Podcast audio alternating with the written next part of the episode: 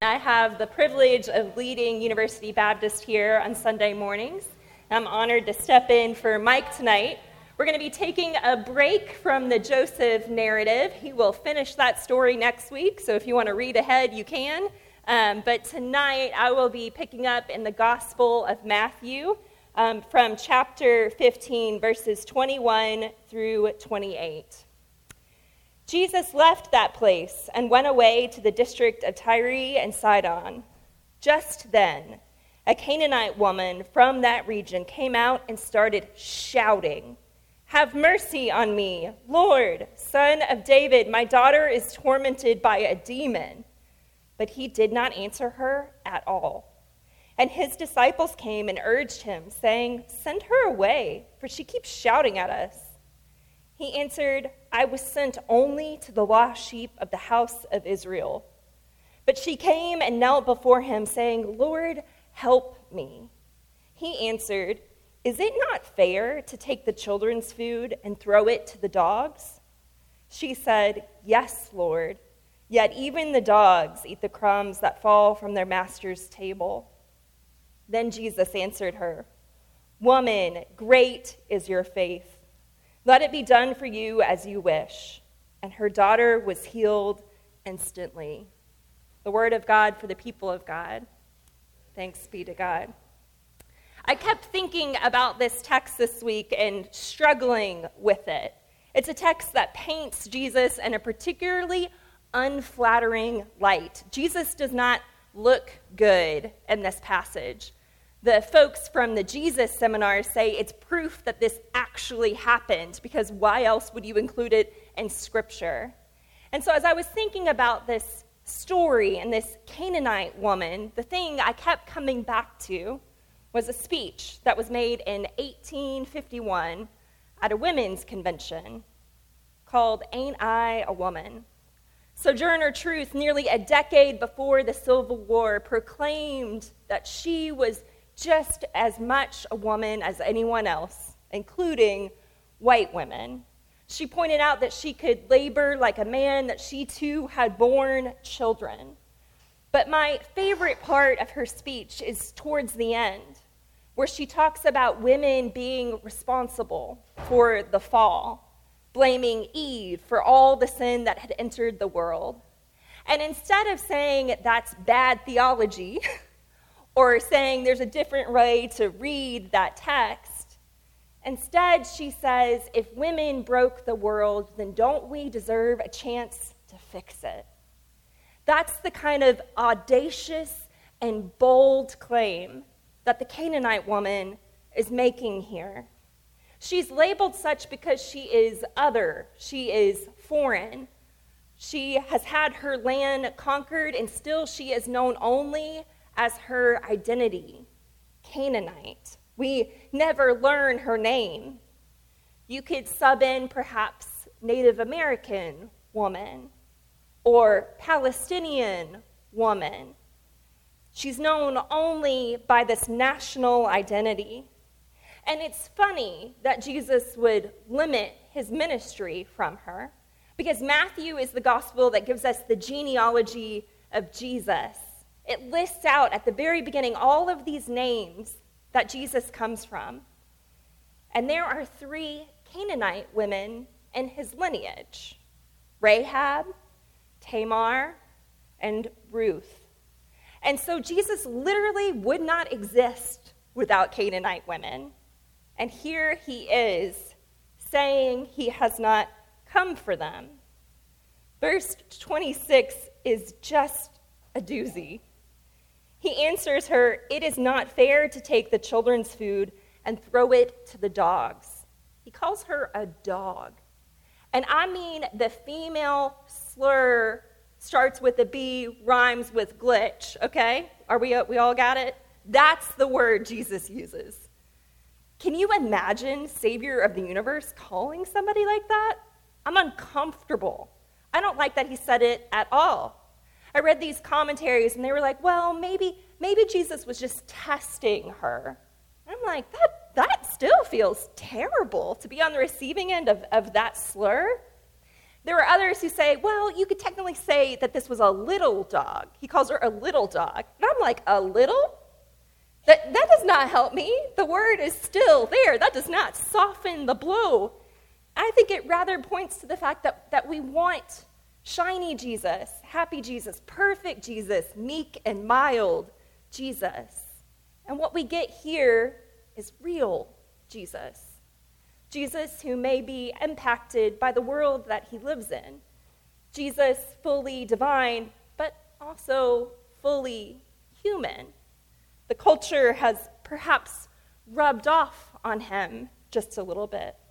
And it's ironic because if you back up in the text, just before this, Jesus is lecturing the Pharisees about things that defile. And he's pretty vivid in his imagery here as well. Jesus says to them, Are you still also without understanding? Do you not see that whatever goes in the mouth enters the stomach and goes into the sewer? But whatever comes out from the mouth proceeds from the heart, and this is what defiles. For out of the heart come evil intentions, murder, adultery, fornication, theft, false witness, slander. These are what defile a person. But to eat with unwashed hands does not defile. By Jesus' own definition, he has defiled. He has said this word out of his heart. What are we supposed to do with that? As I thought about this, I kept thinking about something that was taught to me in diversity, equity, and inclusion training, DEI for short. And it is that everyone has biases. We all do. It's just part of growing up. And so, whether they came from your family or the music you listened to or the media you consumed, there's a certain way you think about things. For me, sometimes I still struggle with judging the way other women dress. I was raised very conservative, modest is hottest kind of culture, if you know what I mean, okay? And so sometimes when I see a woman wearing scantily clad clothes, as we would say in my family, I have a judgment, a snap judgment. But DEI training says it's not about your first thought, it's about your second thought and your first action. And so, whenever now I see a woman in that old gear strikes in my head, I go, that was the first thought. Good for her, not for me. Good for her, not for me. It's totally okay, and I don't need to say anything, right? And I wonder perhaps if the Savior of the universe is modeling this for us. Because here, Jesus has a first thought that he just lets rise out of himself. I only came for the children of Israel and he uses this slur. And then this woman enters this debate with him. She says the same thing that Peter says when he's sinking after trying to walk on water Lord, help me. Lord, save me. And she does what Sojourner Truth is. Instead of saying, How dare you call me that word? She goes through it because it's probably something she's heard her entire life. The Israelites regularly, routinely refer to Canaanites this way. And so she says, Fine, say what you're going to say, but still, even yet, my daughter is worthy of this.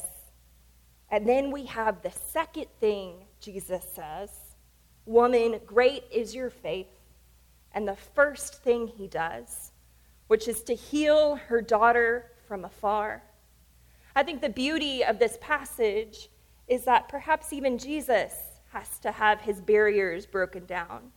Perhaps even Jesus has to be challenged and pushed to truly understand how expansive the salvation of God is. It knows no barrier, no boundary, no type of person.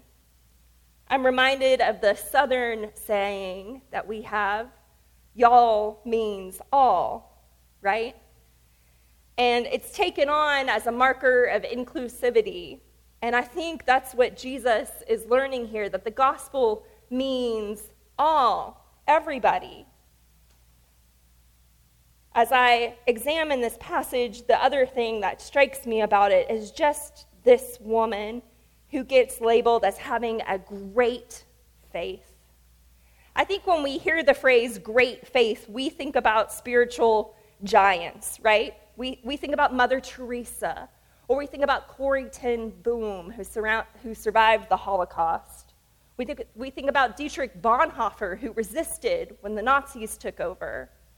We think about these spiritual giants as having great faith, as saving all of these people, of, of helping cure poverty and disease in the world. And yet, Jesus, when he applies the term great faith, he applies it to a woman. And the only thing she does is believe in her belovedness and the worthiness of her and her daughter with her whole heart. I think today, perhaps the most radical thing we could do is to embrace our own belovedness, to believe with our whole heart that we are indeed worthy of the grace of God. And so are our children and our neighbors and our families. How could we transform the world what would we argue with God about if we had the audacity to believe and belovedness?